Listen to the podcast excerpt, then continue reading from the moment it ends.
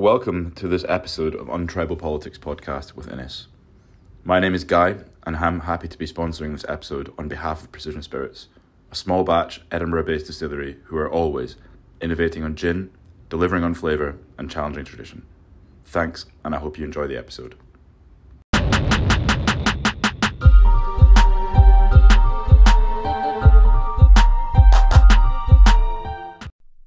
Welcome to the Untribal Podcast, the show that gives you news content by regular people for regular people. Today I'm joined again by Josh Scanlon, our Alright. Untribal News contributor. How are you doing today, Josh? You alright? I'm alright, yeah, how are you? Yeah, not too bad, mate. Not too bad. It's been a while. It has been. What, what, When what have you been up to?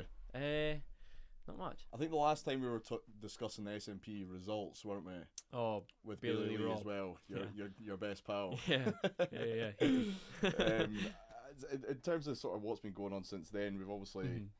you know, we've got a new First Minister. Mhm. How would you sort of rate his start as First Minister, both as an SNP leader and leader of the Scottish Government? I think it's probably the trickiest time in recent history of the SNP to come in as a new leader. Um, I think regardless of who you think's at fault, if MD's at fault, what you think's happened, it's not. We've not had the i- like ideal press recently. There's been a lot of questions rightly asked, um, and we've been under kind of intense scrutiny. So he's definitely had a rocky uh, situation to come in and try and manage. Um, in terms of being first minister, I think he's come in and he's done it quite well. Um, you know, he, he's made it very clear that he is first minister. I think there's been a a a swift transition and a smooth transition of power from Nicola to Humza, but I think he's made it. He's made the role his own. Um, his style of first minister's questions, I think, is very different to Nicola's. Um, he's kind of separated himself a bit more than perhaps people had thought he had done in the leadership contest. I think a lot of people thought he was more Nicola Sturgeon light than anything else. I think he's kind of separated himself a bit more, and I think he's definitely still finding his feet. I think it's a tricky time in the country politically. Um, I think there's a lot going on that we need to deal with, and also I think in terms of the party politics as well, we've got a lot of issues in the SNP just now that are needing ironed out. He's owned independence a lot more, I've noticed. Like, Yeah. so looking at FMQs, like, you, we sort of used to have this to and from from Nicola Sturgeon and Douglas Ross, Mhm. him accusing of being focused on independence and her kind of deflecting all that. But Humza Yousaf kind of came in and went, well, yeah, we were elected on the manifesto to deliver a referendum. Of course, we're kind of focusing on that. What what do you make of that? Do you think that's an improvement, or I think it's definitely the right thing to do for the time that we're in just now. I think there's a lot of people in the SNP, perhaps not members, but definitely voters, that uh, were feeling a bit kind of disenfranchised, like the SNP had moved on from independence. I think it's right for Humza Yousaf in the early stages of his career to make it clear that he's not moved on from independence. I think it's something that he'll definitely back down from a little bit um, and kind of get the balance a bit better um, than he has just now. But I think, you know, Alex Salmond was the SNP leader and First Minister that gave us Indie Ref. Nicola Sturgeon came in fresh off the back of that and had Brexit. So I think it's very uh, important for Humza Yousaf to kind of establish that, you know, he is First Minister for the whole country. He will preside over the whole country, but actually, you know, at the end of the day, he was elected on an SNP manifesto and he does believe in independence. I hated those comments about Ange Postecoglou. Did you see that? He was asked about that. He was like, "Yeah, I've I've I've spoke to my PR team to see what I could do within my first ministerial power to, to get Ange to stay." I was like, "Oh fuck off." Do you know what I mean? Like, ugh. first minister for all, is it? Hell, honestly. Um, I've noticed that. I mean, I think this is a general trend even Mhm. before Humza Yousaf that Mhm. the quality of FMQs has been so poor. Mhm. like uh, our listeners will notice, I've actually just stopped doing my FMQ main points Mhm. on a Thursday just because there's literally no point. It's so repetitive. The arguments are always the same every single week. There's no new suggestions of anything. It's all soundbite politics trying to get Yeah. that little moment of magic to Yeah. for it to offload on social media. I, I, I'm not saying that's any party in particular. I think they're all guilty of Yeah, that. You yeah, know, I definitely. think Humza's answers have been, you know, they've been a bit repetitive at times. It's the Mm-hmm. kind sort of same line of argument that Nicola Sturgeon used to take. There's nothing really new there. Yep. Douglas Ross is as usual, destroy and destruct anything in front of him, opposition for opposition's sake. Yeah, absolutely. And Anas Sarwar, yeah, he, he raises some g- great concerns, but he never really offers any sort of alternative or solution to what is.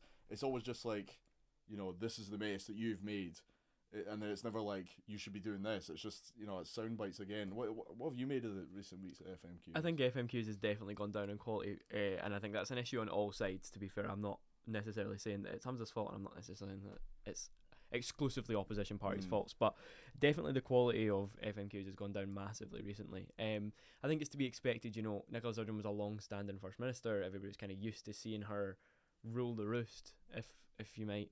Um, and you know, there's there's been a big shake up in terms of Parliament, and I think that's definitely been felt across all sides. But I do definitely agree. I think we're in this new kind of era of like almost like TikTok politics and whatever you Yeah. can condense into a short clip to make yourself look good. And I think actually, um, something I've always said is that Anas Sarwar has kind of always been a bit like that. Anas Sarwar is kind of, I feel like he's kind of, it's almost he's almost known for standing up at FMQs and going, you know, this is the the health secretary that just keeps failing upwards. He's done this and he failed and he went up. He's done this and he failed and he went up. And actually, you know, regardless of if that's your opinion, you know, Humza Yousaf is the first minister, so you could come to first minister's questions and tell him about all the times that you know he was a terrible health secretary and he was a terrible justice secretary and now he's a terrible first minister. Or you could say, do you know, actually, here is here is a specific problem. I think Anas Sarwar is very general, and I think he does it on purpose because I think it must be difficult to try and manage a party that's ultimately managed by their English equivalents, if that makes sense. You know, I think the Scottish Labour Party and the Labour Party in England are not two separate parties. They're definitely distinct entities, but I don't think they're two completely separate. And when you've got a leader like Keir Starmer who kind of won't take a side on any real problem, um, and then when he does take a side, he flip flops to the other one within a matter of weeks. It's probably very difficult to stand up in a parliament and accuse somebody else of doing the same. Mm. I, I think, in, in to Anas Sarwar's credit, the I think the points he does raise are always, or they're always relevant. They're always, you know, it's it's all like the stuff about the Queen Margaret University that was going mhm. on. It was, you know, it was. It wasn't great what was No, going absolutely. on there, and uh, he, he always backs up with a lot of statistics, Mhm. and it's always evidence, and it's always, it's always a passionate yet serious Yeah. question that he brings to the table. To give his credit, I mean, Douglas Shaw just kind of picks any old issue that he could be divided on the SNP and just Yeah. jumps on it to, to give him his credit. One thing he did point out that was valid, uh, Douglas Shaw, so is this A9 dualling Mm. thing. They've they've essentially dualled a mile a year Yeah. since the SNP had given. In, I, I think it's something like eleven miles they've managed. I mean, Yeah. that, what what's going on there? That's that's a nonsense, is it not? Yeah, I mean it's it's not good enough, and I think that we've also recognised that it's not good enough. Um, I think you know there's a lot, there's a lot of ways that we could stand and make excuses for the the speed at which the A9's been dualled, but ultimately it isn't. It isn't where we wanted it to be, and it's not where we want it to end up. If that makes sense. Um, it's definitely a priority for the government. Humza Yousaf said in the leadership election, um, you know that it will be one of the first priorities as soon as he takes out office. I think um, I think it's definitely the, the SNP is to blame for the fact that it's not it's not further along, and I, don't want to make it seem like I'm saying that's not the case at all whatsoever.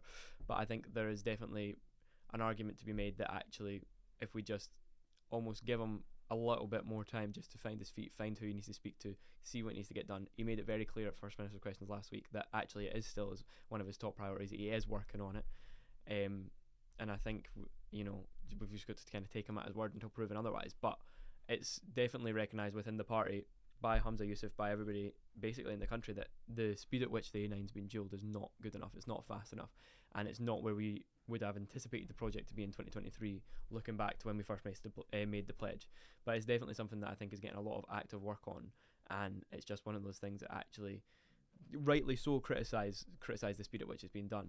Um, but you know we've got a new first minister. This is a kind of a new era of politics. He is very much, as I've said, still finding his feet.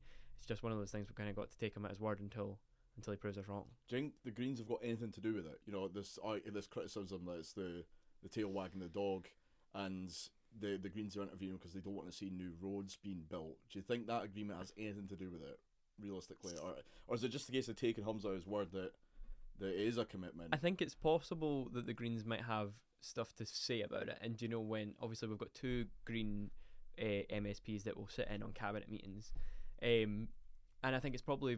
I think it would be naive to assume that they are not vocally opposed to it in these meetings. As opposed, but actually looking at how much power they've got over those kind of instances, I don't think it is a case of the tail wagging the dog. I would hope it's not a case of the tail wagging the dog. Um, I do think that Lorna Slater and Patrick Harvie and all their Green colleagues have probably been very vocally opposed to the A9 uh.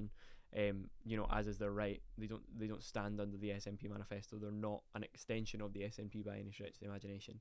Um, but actually, I don't think that their vocal opposition would be enough to to put a break on it this fast. And I think actually, what we need to look at is the fact that it's been what eleven years or something since we first pledged it. The Greens have only really been as as True. influential in Parliament in the last few years. So, you know, fair enough if you want to use that as an excuse for the last few years of progress, but then what about before that? Do you know what I mean? Mm, yeah, definitely. Speaking of Lorna Slater, she's Mm. obviously come under fire recently. There's been a vote of no confidence Mm. proposed by the Tories. hmm Um, certainly to do with the deposit return scheme that's now been delayed in line with the UK government. Yep. The Greens are calling it sabotage. The Conservatives are calling it incompetence. Um, there's been a few different reactions to it, to be honest with you. Mhm. Um, Kelly Given, um, someone that's been on the podcast before, she uh, recognises that Lorna Slater is an autistic woman, and she th- thinks that this sort of criticism is exactly the kind of barriers that autistic people have to to work and, and live in modern day society. You know, she they, they were poking fun at her for not knowing her left and right and getting confused at that, and she was like, "Well, this is what autistic people go through," and you, you know, she's you know having her job job gunned for because of it.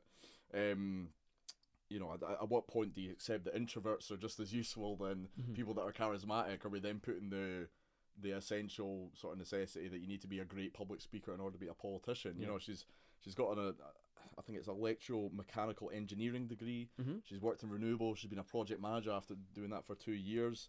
You know, she she, she can't be that useless. Do you know what I mean? Yeah. Um, another person said misogyny.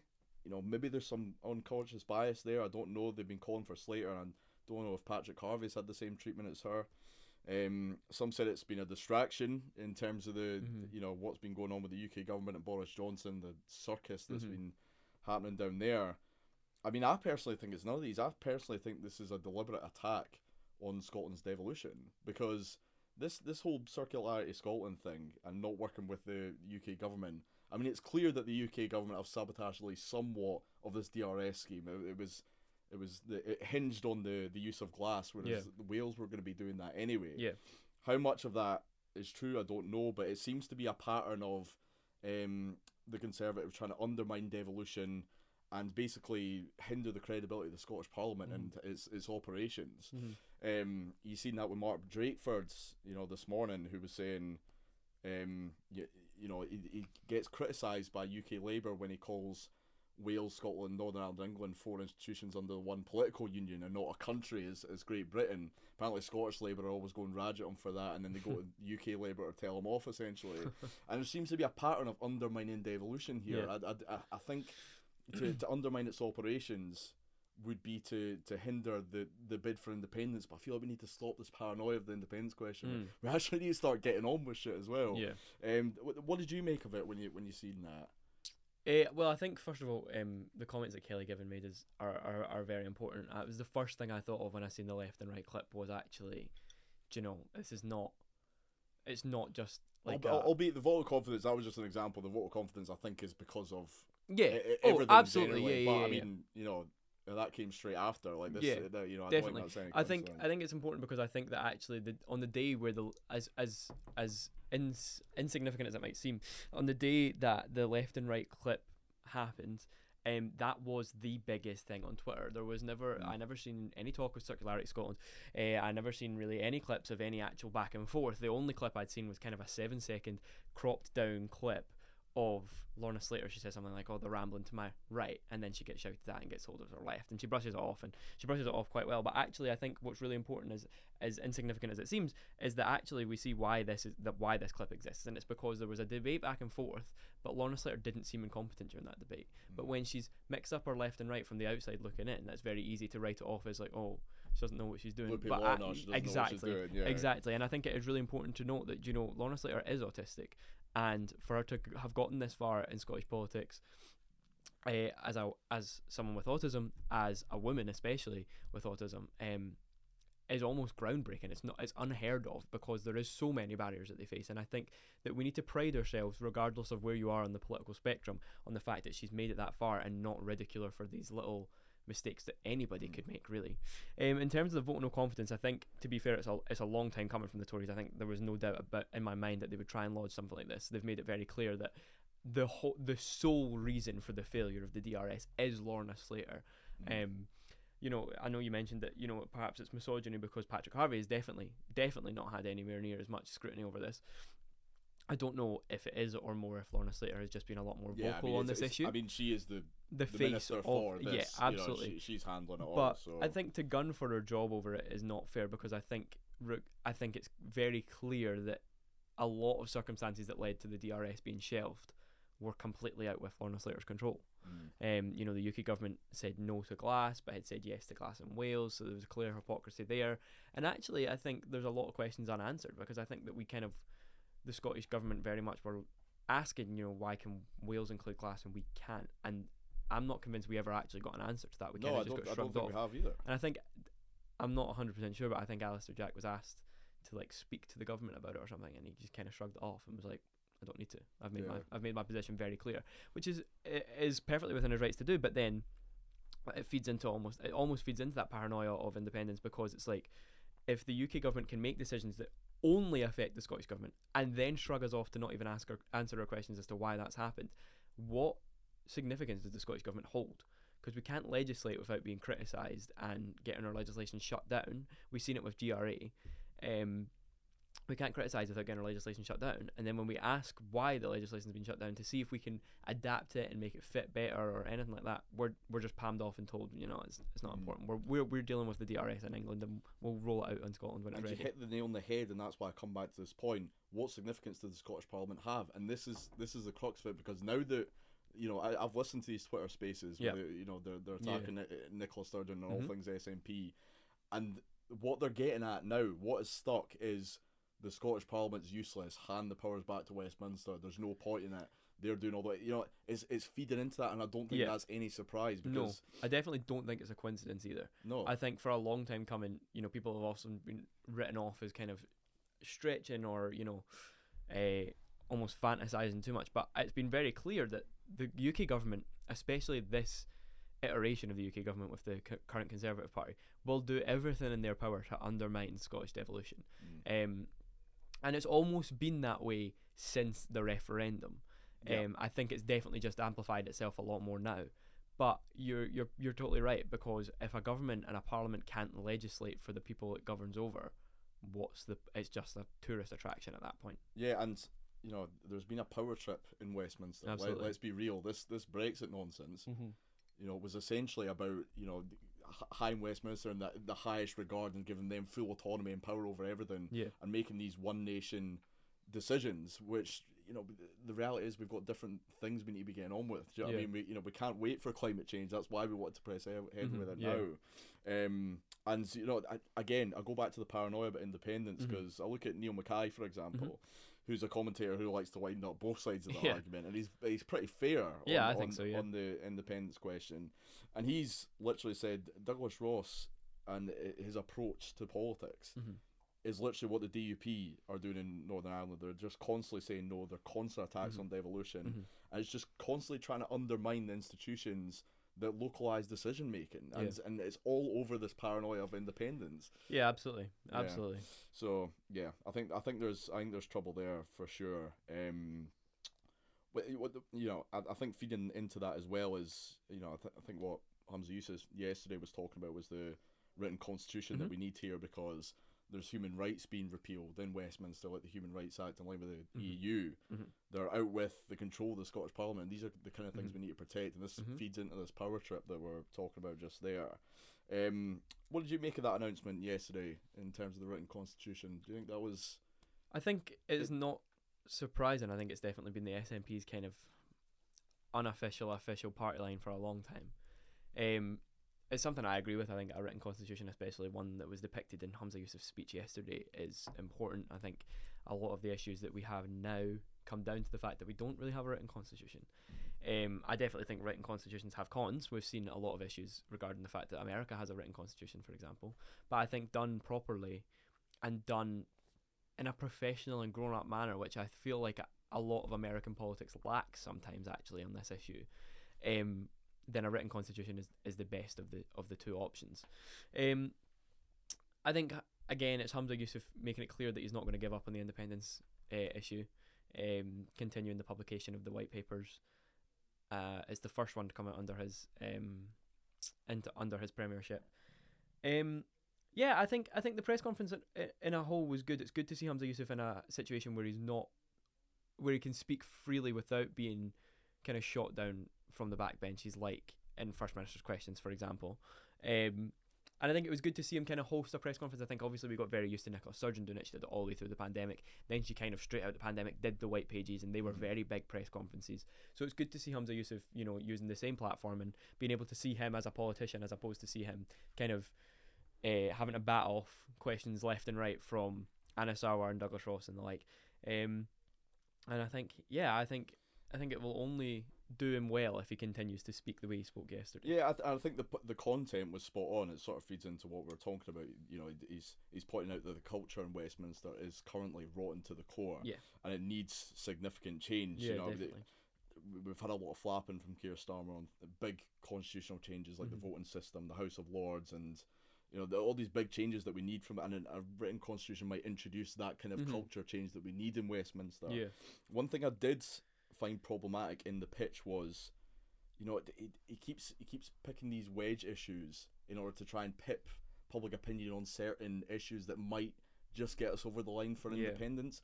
I would I would like him to be a bit more honest in his approach and say, look, well, if the UK is gonna, you know, is gonna progress, we need something like the written constitution. Mhm. That is the kind of thing we can do with an independent Scotland. But this is the kind of change we need now in the UK Yeah. and get on with the job within the UK whilst also pitching for independence at the same time.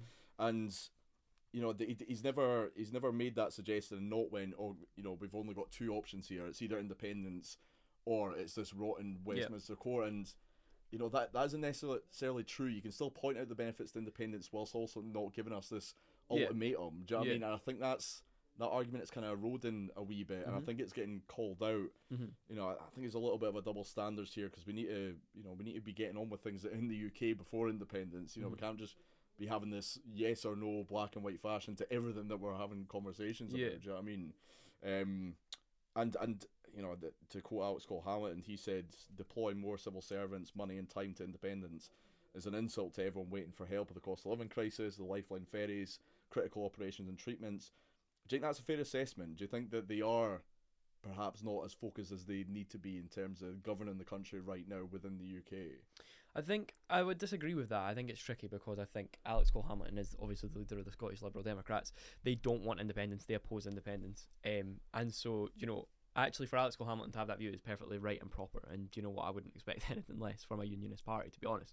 Um, I think where it gets tricky though is when we have this kind of black and white argument is that actually, you know, it's it's difficult because the SNP have pushed for um for reform within the current system, you know, and then we pushed for it during Ref if we, if we would voted no, uh, and we got we got promised it all and it got taken away.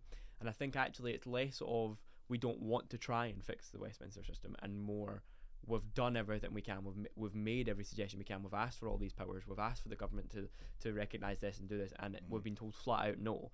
And almost I would I would say, uh, in the same way that Alex Cole Hamilton sees speaking about independence kind of a waste of resources probably most SNP members at the very least would think the same if Humza Yousaf was to stand up and almost offer like a Devo Max solution or Mm. or reform within Westminster because it's just it's almost like speaking entirely to a brick wall. Do you know what I mean? And I think actually making it as cut and dry as you know you can stay where you are or you can fix the problem is probably what some marginal voters would need on the independence issue in terms of like look this is not I think a lot of people especially under Nicola Sturgeon's um, leadership thought that an independent Scotland just kind of meant that Nicola Sturgeon would run the country forever. Mm. And an independent, I think it's really important and something that I think the SNP have maybe missed the mark on recently are making it clear that actually an independent Scotland isn't an SNP Scotland. And realistically, an independent Scotland wouldn't be an, an SNP Scotland because there would the main glue that holds the whole party together would the issue would be gone. And so I think there would be a lot more new parties started. And I think that's what's important to remember is that you know, this is a system that doesn't work for us. It's a system that we tried to fix before 2014. It's a system that we tried to fix with a referendum in 2014. And it's a situation that we were told would be fixed with further powers that never came. And actually, we're getting powers take, almost taken away from the Parliament. And I think to make it as clear as, you know, we can keep going the way we're going, or we can try this independence thing, is probably the best way for it for the soft voters, I think. Mm.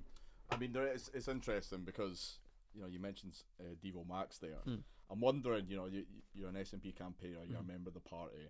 If I- if I was to offer you a, a magic click of the fingers, right, and Westminster is fully reformed, so you've got proportional representation in the voting, a robust ethics process, a written constitution to protect human rights, the removal of nuclear weapons, more localized decision making, a strengthened devolution settlement that protects the powers, would you still campaign for independence?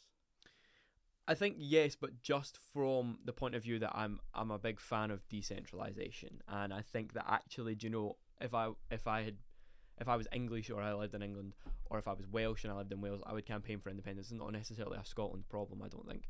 Um, and I think I just think that the decisions should be taken closer to home. You know, we might have proportional representation, and and we and it might be a lot more fairer. And definitely, if it was a case of you know stay the way it was or have that situation, I would obviously pick that like second option.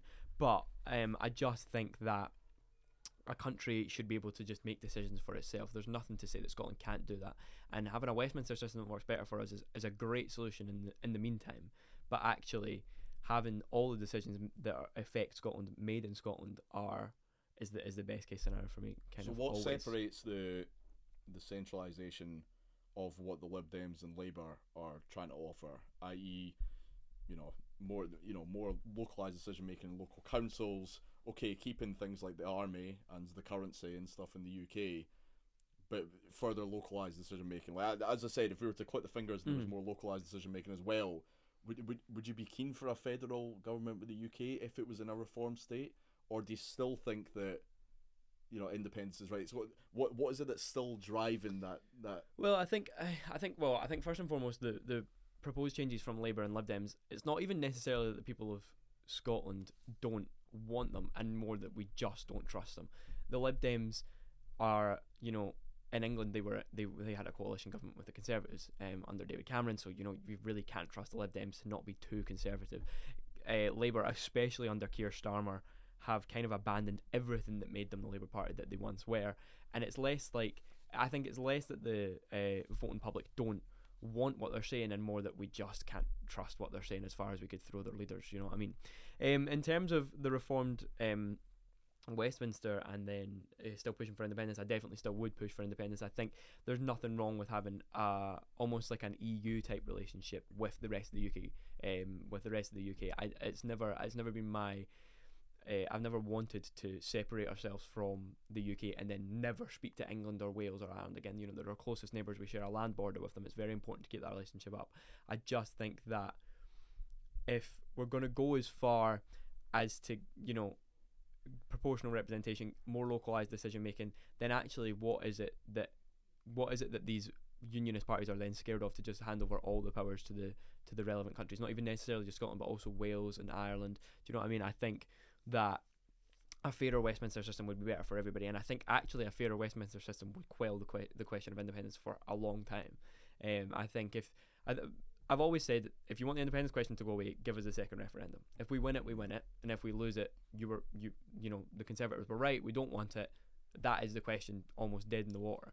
Yeah, they should have done that after Brexit. Yeah. Realistically, if they if they're going to be completely sort of honest with Yeah. themselves, um, is there any merit to the sort of patriotic argument? You know, because I, I I think back to my my seventeen year old self, my Yes. 16, 17 year old self that was like, you know, captivated by the independence question, and it was.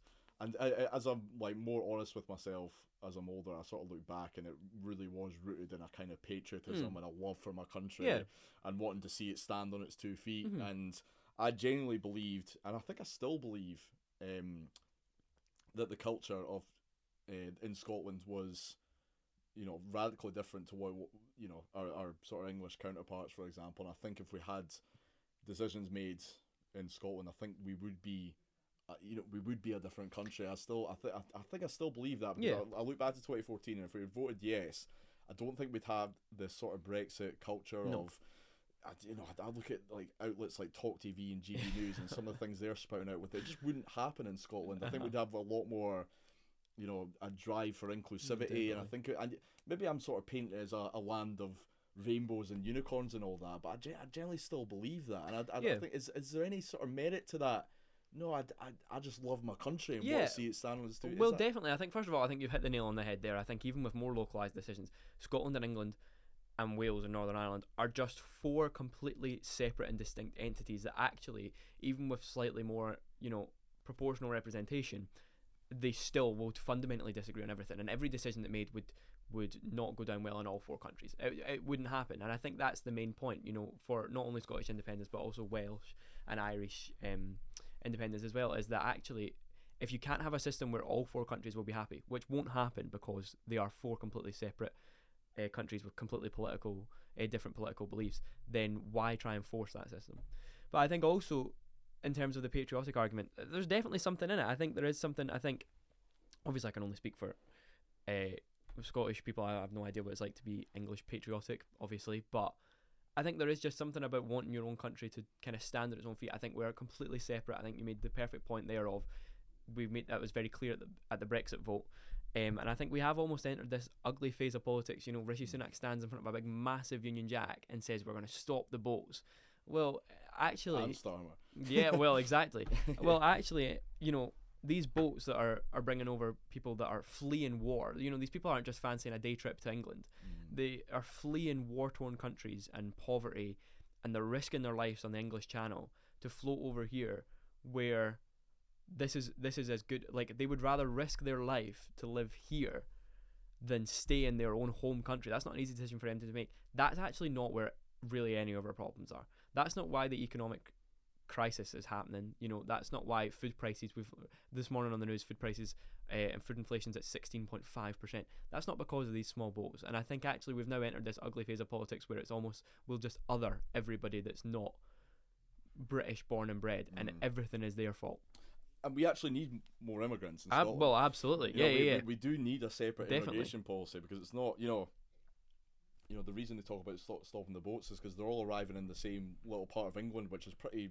It's a, a big population anyway, and yeah, you know that's all fine and well, but th- this is another example of needing to make different decisions in Absolutely. different places. I think Scotland, for example, is a a huge drug problem, but we need to be able to tackle that in a sort of unique way. hmm Uh, I mentioned it in my in my writings this week. Even to mention him again, Alec Hammond. Even he said in the podcast, "I'd quite like to see drugs fully devolved. Yeah. You know, I, I don't have a problem with that." And I, I, I think this is where we're at the problem with this paranoid independence question. We can't have an honest conversation about it because there's so it's so fine margins and there's so much on the line now. And I think that's where it gets tricky as well because I'm glad that Alex Cole-Hamilton wants to see uh, all drug reform kind of devolve to the Scottish Parliament because obviously that's exactly what I'm pushing for as well. But at the same time, if we just kind of live in this constant state where every time there's a problem we go cap in hand to Westminster and say, please, can you please give us the powers to deal with this, then you know that actually in the grand scheme is a lot more using a lot more resources, time, and money asking for constant devolved powers, putting arguments for constant devolved powers, than it would to be independent and just have the devolved powers there. It would make everything that we have to govern over so much more efficient. You're absolutely right. We have a, a terrible drug problem. Everybody's been very open and honest about that, but actually, we don't have all the powers to solve it. And in fact, if we had all the powers to solve it, we would be a lot further on now than we are trying to get everything approved through a Westminster government that are doing everything they can to kind of undermine us. Mhm. Yeah, I mean, I, you know, it's difficult because there is some things where you think we're as well sharing it on on the islands. You know, like, things like the currency, for example. You think "Ah, it's a bit easier to be fair if we just all have the same currency. We're all on the same island. We're all trading with each other. It would be that would be annoying if we did if we had a separate currency. And I think. You know, a lot of people will be shouting like when I try and use Scottish money down south, it never gets accepted anywhere. And like I can totally resonate with that as well. But I think the currency thing is something that would be handy. Like things like the post, Mhm. for example, is handy to have that UK wide. Do you know what I Yeah. mean? So there is certain things that you think, right? Okay, we can do that together. That's fine, but you know, maybe we need more powers in certain other areas. I definitely think drugs is one. I different, definitely think immigration's one. Mm-hmm. Um, and coming back to that sort of patriotism argument and that feeling, no, I want my country to stand on its Mhm. own two feet. The SNP never really seem to voice that. They, Mhm. they always kind of seem to distance themselves from that Mhm. argument because then it seems like, oh, you're just wanting it be- to be patriotic Yeah. and it's it's all about do lally and up in the air. But do you think we need to return to that a little bit? Because I, I, I see a lot of those SNP politicians and I think it's an elephant in the room because I reckon most, if not all of them, have joined the SNP with some sort of feeling of patriotism and Yeah. wanting, wanting to see their country. Like it's, it's not it's never been purely based on No. political arguments, which Yeah, of course. Yeah, but, yeah. but the SNP try and make it that way. And interestingly, Yeah, I think it's a tricky line to toe because I think that one of the criticisms that are constantly lobbied against us as the SNP, but also just us as you know Scottish independent supporters, is that it is kind of this blind-sighted Scotland forever nationalism where we'll drape ourselves in a saltire and take to the streets and scream "Flower of Scotland" down Princes Street. But actually, I think the the, the tricky thing that the SNP has to do is you, re- you know that is a big part of our movement is that a lot of people are very is. patriotic and taking politics aside. People can be very patriotic and also very politically switched on. There's no reason that those two Mhm. things can't go hand in hand. But actually, I think the issue then becomes we if if the SNP are to stand on a platform in government, and I think if we weren't in government, we maybe wouldn't quail that kind of patriot, uh, like being so patriotic as much. Um, I think the issue then becomes if we're in government and we kind of lean into that a lot more. That is just what we get. We get boiled down to is just kind of yeah, well, flag it, it kind of undermines the argument, Yeah, doesn't it? absolutely. If, if you look at, you know, so-called nationalist movements of Mhm. the ages and Mhm. like uh, allegiance to the flag Yep. and stuff, it's, it's never really been a good thing. Like I, Mhm. th- I think to, to give Alex Salmond and Nicola Sturgeon credit, they kind of transformed the movement into one that was about social and economic development. I think Yeah. that I think that's definitely important. It's, Definitely. it's probably why they distanced themselves from that Yeah. thing, but that's still a massive part of the movement. I think, as- Definitely, as, as, you said, it's it's interesting anyway. Um, and speaking of the SNP, yes. let's ask the question of the podcast, Josh. Yep. What nick is the SNP in? Do you think? I think that we're kind of on the a bit of a comeback um, in terms of membership. Obviously, we're still the party of government. That's not in question. Um, we're not ne- we're not near a Scottish parliamentary election, so we'll be the party of government for a little while. Um, I think that obviously with everything that's gone on, there's definitely some parts of the party have been totally kind of switched off. Um, I think it's really tricky to see someone as powerful and as you know influential to the to the cause as Nicola Sturgeon was. Kind of not. I don't think she's in turmoil, but you know, there's a lot of questions being asked. Um, I think it doesn't help that our media constantly kind of almost misreport. I think it's important. Uh, something that I've been saying to a lot of people that have been asking about it is that actually in Scotland, if you're questioned under caution, you have to be arrested. Like that's kind of how it works. Um, so the press release saying, you know, a 52 year old woman's been arrested. This is not Nicola Sturgeon hasn't been. Th- nobody swatted her house, put her in cuffs, and thrown her in the back of a car. Mm. This is just Nicola Sturgeon kind of sticking to her word almost. She said from the very beginning, you know, we I will cooperate with uh with the ongoing police investigation. If Mhm. they come and ask me for questions, I'll go and do it. And I think for it, it's almost been misreported as you know she's been arrested, and she, so that means she's guilty. Mm. And um, obviously it's a live police investigation. yeah, and, we won't. We um, won't. I, and we won't- I'm airing yeah, yeah, yeah, yeah. No, obviously, uh, but I think the the issue is obviously there is a live police investigation into the Scottish uh, National Party. I think a lot of people are kind of switched off because of that. I think a lot of people have kind of found it to be a very negative environment. I think Humza Yousaf's obviously, as I said, came in at a really awkward time. You know, there's a lot going on. Um, we've got this independence convention on Saturday. Um, it'll definitely be interesting, if nothing else. What I'm looking forward to most is just kind of touching base with everybody that I've not seen. Mm. Um, obviously, the last time we were all together was conference in October. Um, we couldn't have ever imagined what was going to happen in the next Mm. kind of six months. We would never have seen Nicola standing down. the, the turnout's quite poor though. Did you not? Eh, I think the turnout has been reported to not as have been as good as we once thought.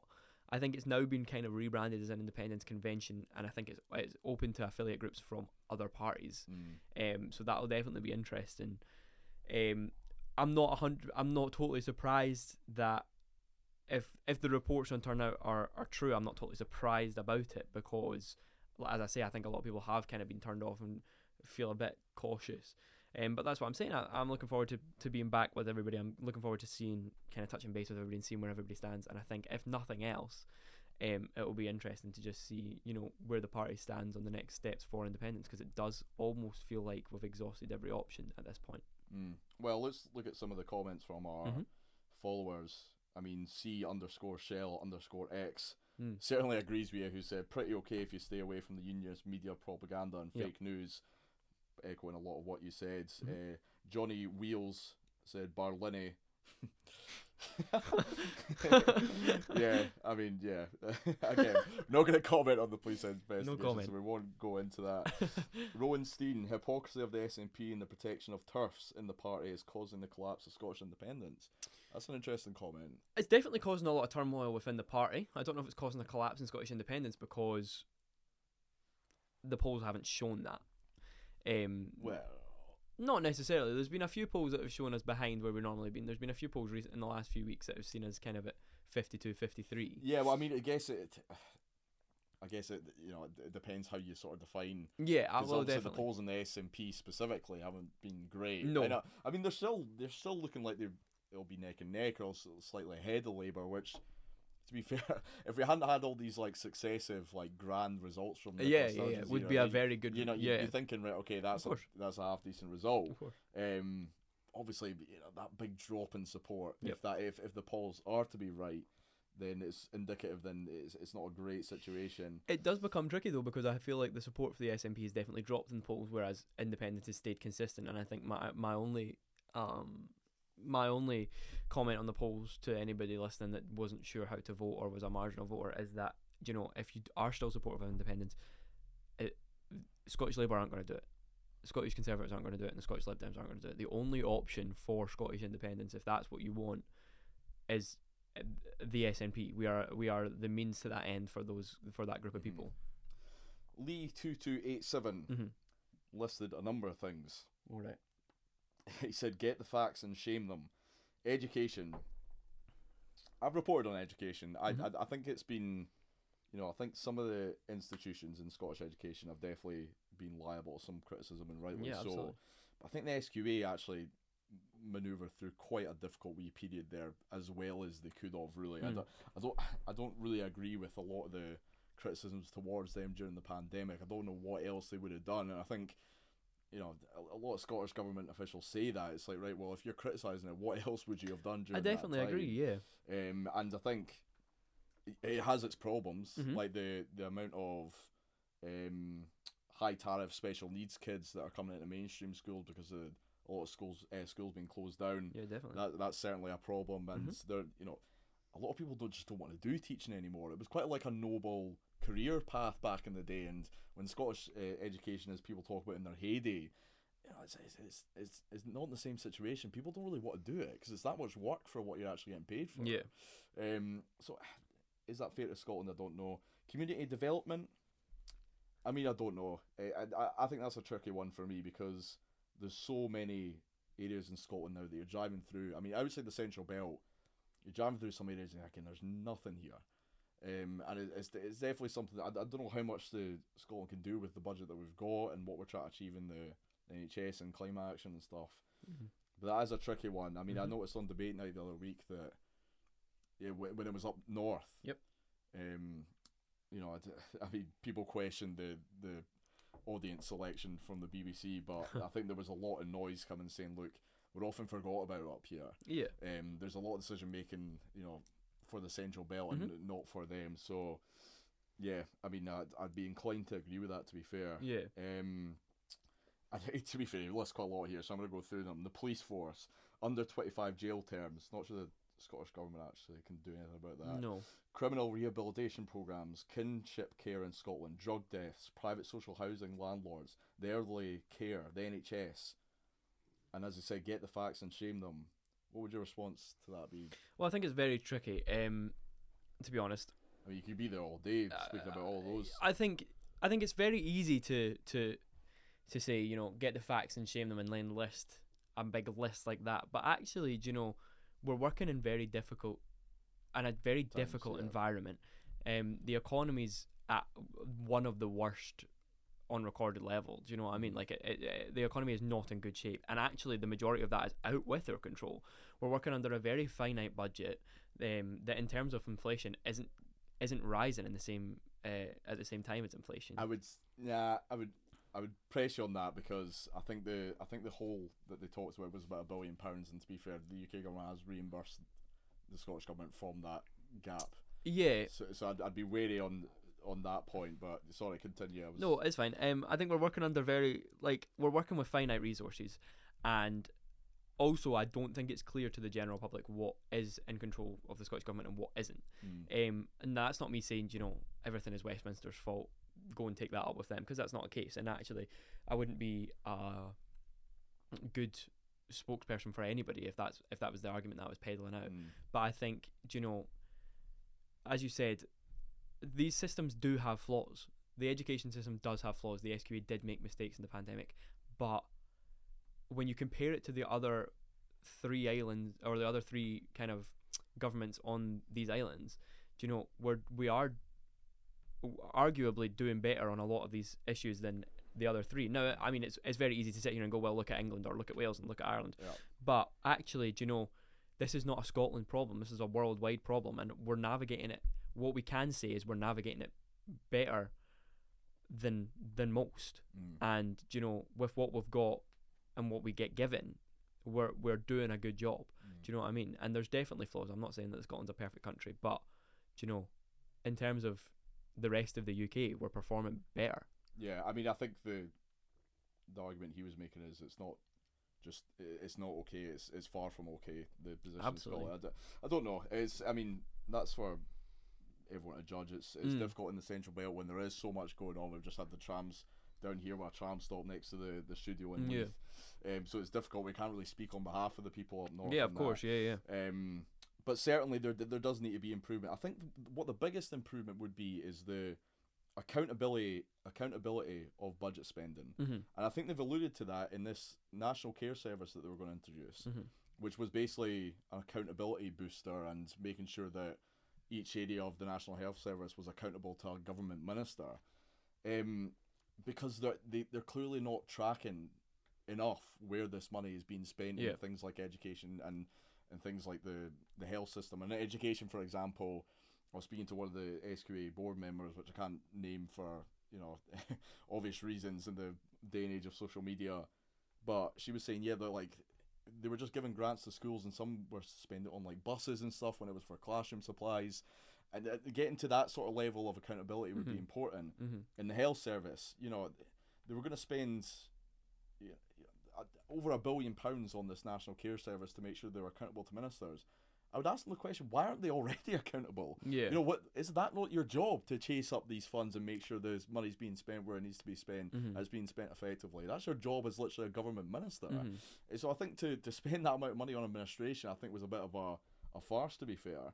And as Ni- Nicola Sturgeon said in the lead up to the last election, she, you know, they took their eye off the ball in terms of drug deaths, and the mental health budget has been cut, the drug deaths, uh, the drugs budget has been cut as well.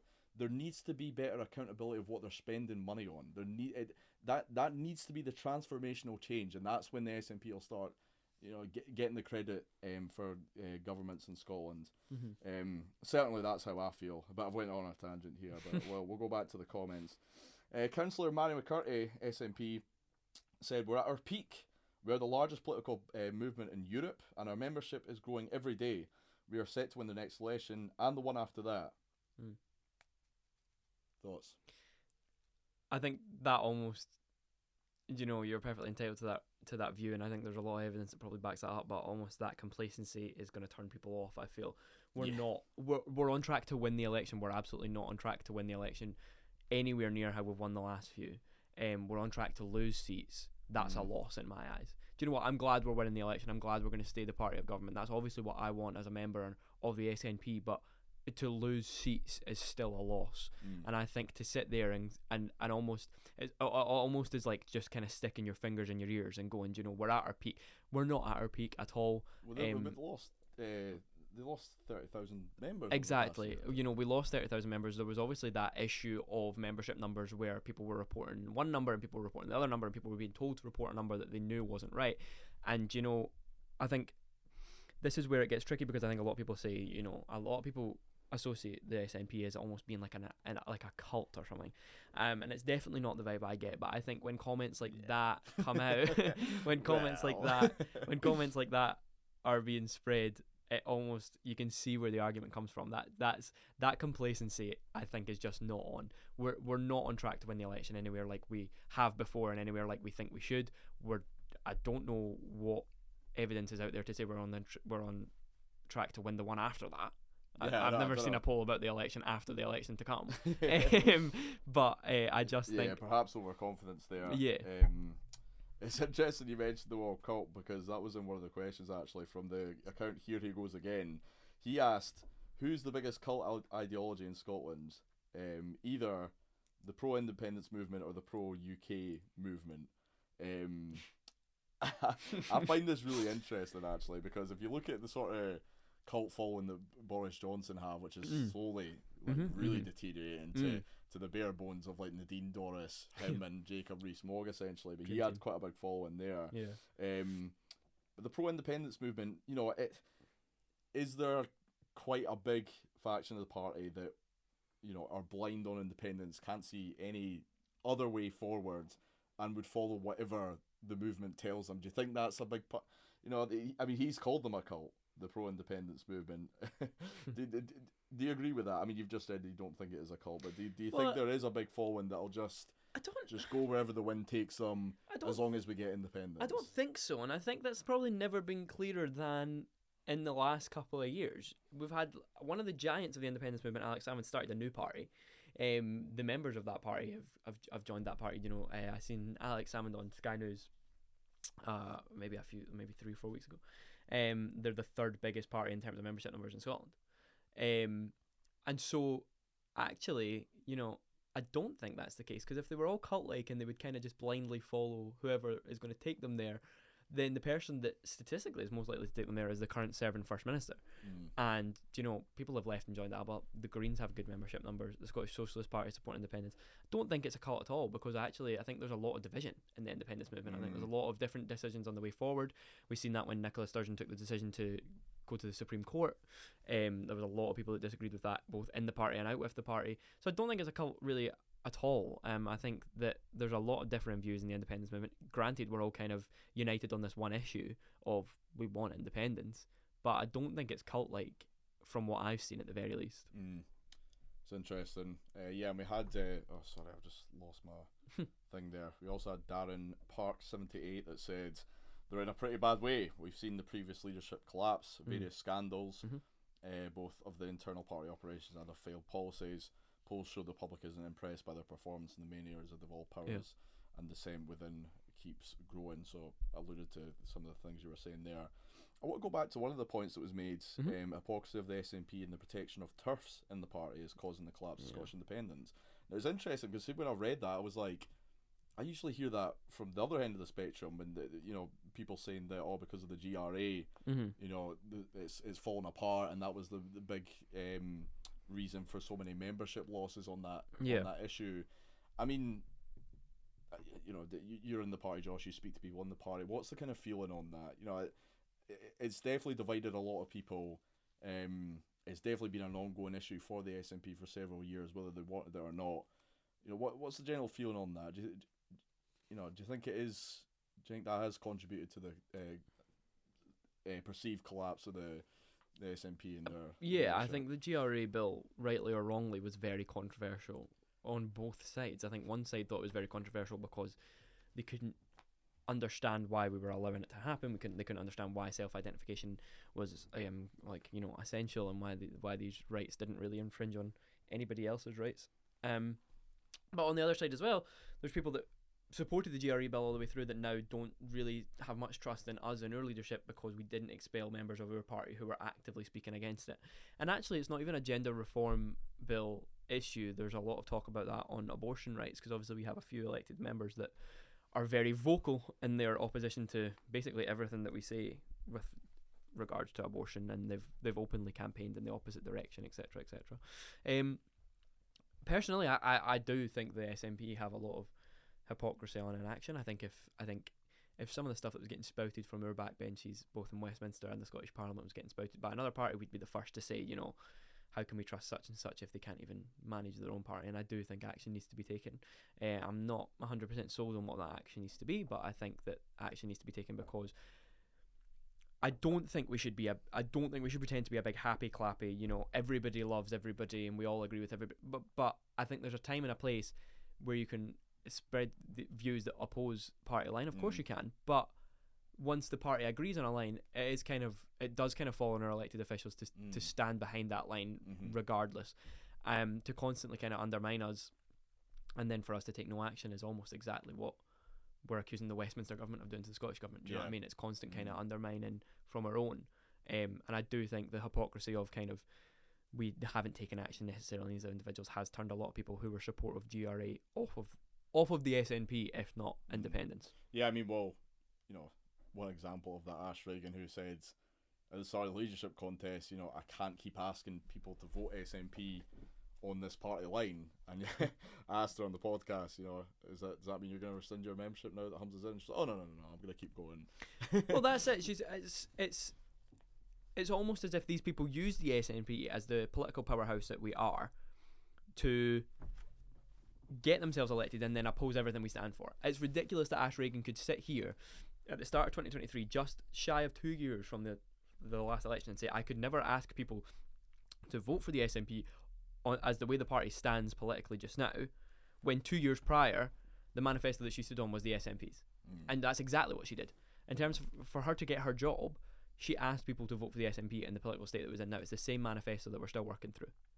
Yeah. Um, and I think that the constant kind of niggling from the backbenches, Ash Regan's been bad at it. John Mason does it a lot. Joanna Cherry does it a lot.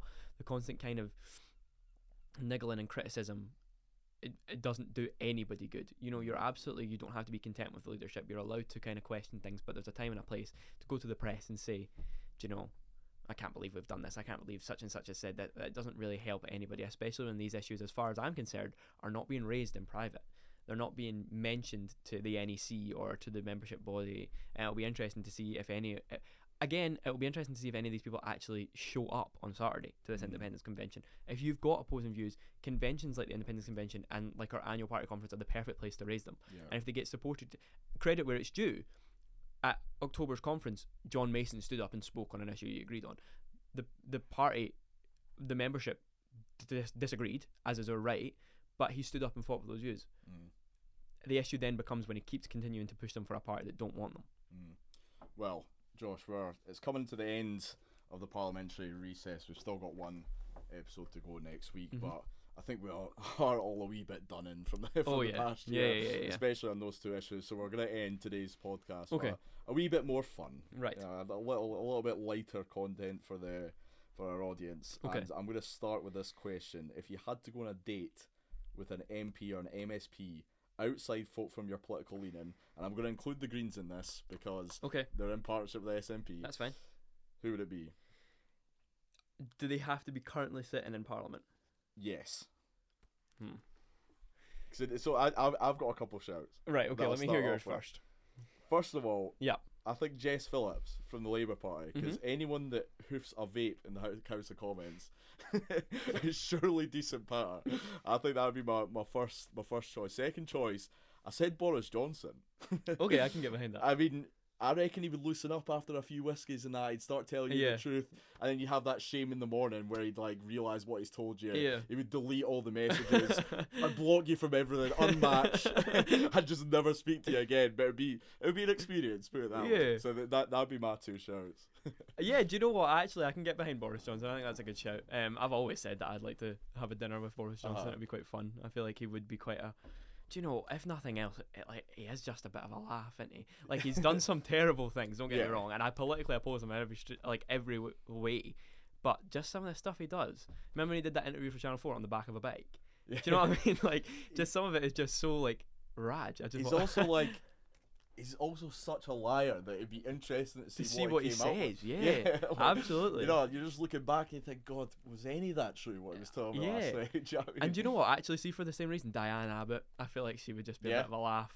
Do you know what I mean? She doesn't seem to take herself too seriously. And and actually, credit where it's due. You know, she was always a Corbynite, and she's rem- she's not faltered from that. Do you know what I mean? Mm. She's made it very clear. Uh, It's tricky because then it does fall kind of in the same category as the Joanna Cherry situation. Uh-huh. Um, but you know, she seems like she's got her, she's got her head in the right place. Did you have someone in mind when you were like, does it have to be the current? Well, yeah, because in the very politician uh, esque way, I'd thought of an answer that kind of made everybody in my life happy, and I was gonna say Ruth Davidson for two reasons. Interesting. Firstly, she's in the House of Lords, so a she can foot the bill, and b she'll have a lot of free time. but b, I'm absolutely not her type, so my uh, girlfriend won't be sitting at home worrying about who I'm gonna take out on a date in Parliament. To be That's honest. a great answer. great answer, Josh. Right, nice one. Well, so so who who was the verdict there? I, mean, I think it was Boris Johnson. I think Boris Johnson. To be fair, yeah, yeah, yeah. God, our, our listeners are going to be shouting at their Oh, phone God. now. Like, That's me um, suspended. who do you think would be best on a Mhm. night out? If you're calling five people to get absolutely plastered with, who who you calling? Do you want me to go first? Yeah. I've got a few. Right. I've got a few suggestions. Okay. Um, Hit me. Firstly, Mm-hmm. Rishi Sunak because I feel like he would be that plebe that's just stupidly minted and just he's just getting the drinks like willy nilly because he everybody, wants yeah, to fit in and be like cool and that. So I'd say Rishi Sunak. Mhm. Um, I, I, you know, uh, this is going to be unpopular with a lot of people, especially with the controversy uh, surrounding our damehood. Mm. Whether it was controversy is obviously up for debate as well. But I Mhm. thought Jackie Baillie was a great laugh on the podcast. Right. Okay. She was such a nice person. She Mhm. was she was so sound on, on and off camera. I genuinely think she'd be quite a good laugh. So I'd be calling Jackie Baillie. Stephen Flynn because he loves talking about the football. Mm. Has hundred percent had to be him. Yeah. Um, and do you know what? Interestingly, and we've talked about it tonight. Ash Regan, I think, would be class on a night out. I just think that, I think if she could put down the front that she seems to put on, but I think she would. she would be class. Yeah, and I also think I should get steaming. I, Yeah. I think she uh, she's also she can also be like so like abrupt and like Mm. low key really cruel that I think she'd just come out with like loads of like, just absolute bit like someone try to hit her and just be like, look at the state you leave us alone. I think Ash Regan might be quite a good shout. Um, and I, I also said Kwasi Kwarteng because you know I've seen him in the comments. Some of the states he pitches up to, actually the Queen's funeral as well. He looked like he hadn't slept from the night before, and he what, what Did you was- not keep laughing as well? it, mate, he was gurning. He- Like, oh, he- yeah. literally, like I, I think I tweeted like what the sub club bar staff say on Friday night, and uh, what what was his retainer rate? I think it was ten thousand a day or something. Yeah, something like So I mean, it's it's probably because he's up for the full twenty four hours. To be Yeah, yeah, but yeah, that's um that was my shout. That was my shouts actually. That was Mhm. my five. So yeah, I don't know. What what do you think? Uh, yeah, well, first of all, I think that sounds like a class night out. I think I definitely, definitely would be there. Uh, if I had to pick five, um, I Here feel comes five SNP. like nah, nah, nah, nah. I've got some greens in there too. Um, well, I think actually Ross Greer would be a good laugh on a night out. See, Um, I was thinking that, right? yeah. But I'm going to disagree. And Alright. this is no dis- disrespect to Ross Greer, because I love Ross. Uh, he's been in the podcast a couple of times. He was on last month, actually. Mm. And uh, I said to him, um, you know, I, I, I always find it so impressive the way he, like, rallies off all these points, but he's so, Yeah. like, articulate, he's so coherent, and he can rally off, like, so many points if you ask him a question. mhm. And I stopped him. I was like, "Here, Ross. Like, see, you just putting the politics aside. Like, what are you up to this weekend? Mm. just like, Yeah. uh, ju- just see asi- aside from that." And he was Yeah. like, "To be honest, like, we're such dorks in the Greens. Like, we talk about politics all the Mm. time. We're literally Mm. we're gaming at the weekends. We're on the headset. We're talking about politics." Mm. So I thought I vetoed Ross Greer actually, as much as I like him, and he's gonna hate me if he listens to this, um, because because I'm actually I, I, I feel like I'm quite close with Ross out the, the guests that have been on. Yeah. But yeah, I vetoed, I vetoed Ross Mm. Greer. I thought Ross Greer just because uh, he's got you in so much Twitter controversy that actually with a couple of drinks in him, it would be quite funny. Yeah, and, and on that premise, we better invite Lorna Slater as well. Well, exactly, yeah. Who doesn't think drugs are inherently dangerous? So she'd be bringing all the gear. It seems like. um, Stephen Kerr. I Yeah. think Stephen Kerr can poke fun at himself. Yeah. Um, do you know what I mean? Remember when his teeth fell out at conference? That was I've, I've been arguing That's a just a with him on laugh. Twitter though. I don't. well. He's he uh, before I even stepped foot in politics. I actually don't know how much of this I've ever spoken about. Uh, before I ever stepped foot in politics, really officially, he was a main source for my politics assignment Oh. and was meant to come into the school and speak to me. And So then the morning, soft spot. well, no, because then the morning of he blocked me and didn't show up. really? Yeah, and then I tw- and then I tweeted about it, and I said, I said, "W- Stephen Kerr's just blocked me. Like, what a disappointment. Blah blah. He unblocked me and said, I've never blocked you. I don't know what you're talking about. And then reblocked me. No way. Yeah. That's- yeah, yeah. So he's one of these guys. So I'll would- get him on the night out He just to question him. disappear at Ah, one point in the night He's out. away. no- yeah. Honestly. Fair Um, enough. yeah, but to be fair, I think I'd actually rather go out with your group. I think you've named quite a good group there. Yeah. Well, I mean, I Um, was thinking of people that I wouldn't bring. I think Douglas would Not a chance. Bring. Like, I, I, he's the type of guy that would only speak about politics. I just feel like That's you. You- Eh?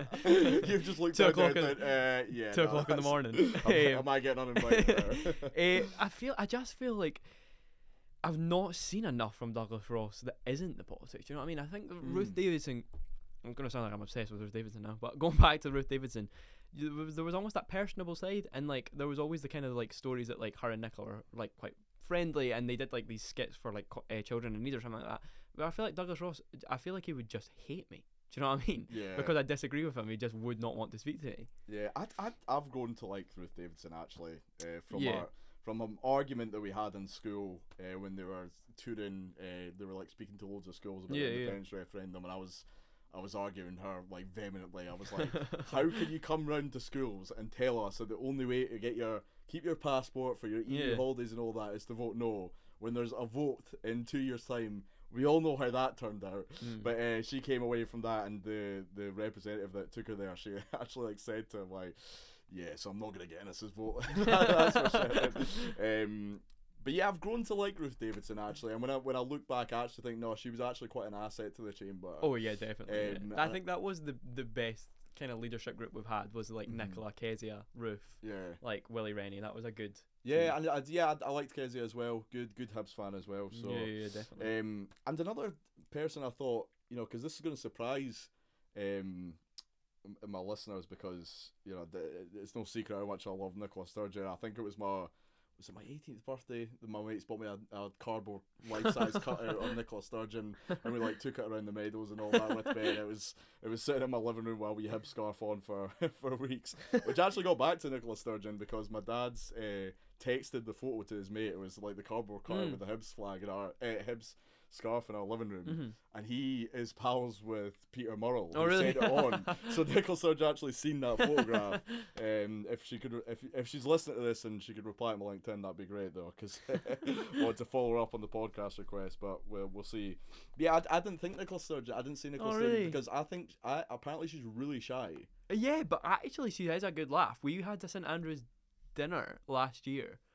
Uh, She was on top form. Really. Yeah, yeah. I mean, she's obviously coming to her own. I mean, she. I think definitely now. Mo- I would definitely take her on a night now Mhm. before than when she was first minister. But she also has. I, I, I think she's a little bit scary as well. oh really? Like I think she's got an aura that is it's like so like see when I uh, seen her in the in the flesh like it, like as soon as she came out the car she, there was this real presence about her that was almost like intimidating. Yeah. I don't know if it's because like I've always been a fan of her and like I was wanting to speak to her Mhm, and yeah, I, yeah. I, I, I, I don't know I just felt a bit of a presence there that I don't know. Also, we'd be getting pestered everywhere we went for the Well, that's concert. true. Yeah, yeah, absolutely, absolutely. So, um, Free drinks though. free drinks. Indeed. Uh, but yeah, so who, who were we set on there? I think it was we invited Rishi along for the drinks. Yep. Kwasi and Lorna for all the all the gear. Yeah. Uh, you're wanting Stephen Kerr. Yeah. Who else was there? I can't remember now. Uh, Stephen Kerr and hmm, I don't know who could we bring. I don't know. I feel like I'm going to bring Diane Abbott. I've got a soft Yeah. spot for her. Yeah, yeah. And Yeah. also, did you not? Do you remember that time she put on two left shoes?